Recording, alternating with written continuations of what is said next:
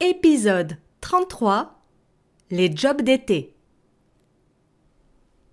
Situation Écouter et comprendre une chronique radio sur le thème des jobs d'été. C'est l'heure de parler de notre thème du jour, les jobs d'été. En France, environ la moitié des jeunes lycéens et étudiants travaillent pendant les grandes vacances. Il s'agit d'un bon moyen de financer ses vacances son permis de conduire ou ses études. Les entreprises recrutent des saisonniers pour faire face à la hausse d'activité et remédier au manque de personnel. Les postes proposés sont en intérim ou en CDD et concernent de nombreux secteurs. L'hôtellerie-restauration est l'un des domaines d'activité qui embauche le plus, tout comme l'animation, le tourisme et les secteurs du loisir, du commerce et de la distribution. Dans l'agriculture également, les jobs d'été ne manquent pas et ne nécessitent généralement aucune expérience préalable. Le temps d'une saison, vous pouvez devenir vendangeur, cueilleur de fruits ou encore berger. Et vous, comptez-vous travailler cet été? Dans quel domaine avez-vous postulé?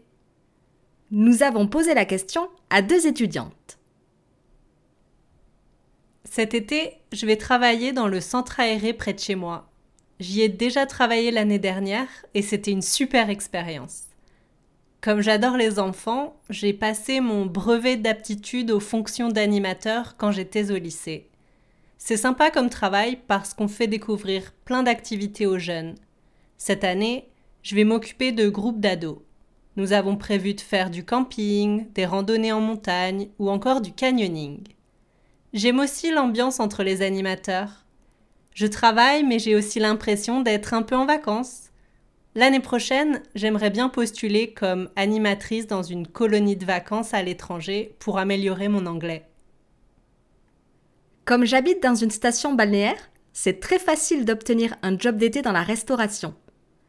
J'ai commencé comme plongeuse et maintenant je fais le service. C'est ma troisième saison dans le même restaurant en bord de mer. J'ai hâte de retrouver toute l'équipe. Je n'avais aucune expérience dans ce secteur, j'ai appris sur le tas. Le travail de serveuse est fatigant et demande parfois de la patience parce que certains clients sont difficiles. Mais j'arrive à avoir une bonne rémunération grâce au pourboire. Entre deux services, je profite aussi de la plage avec mes amis et de la vie nocturne. Ce ne sont pas des grandes vacances reposantes.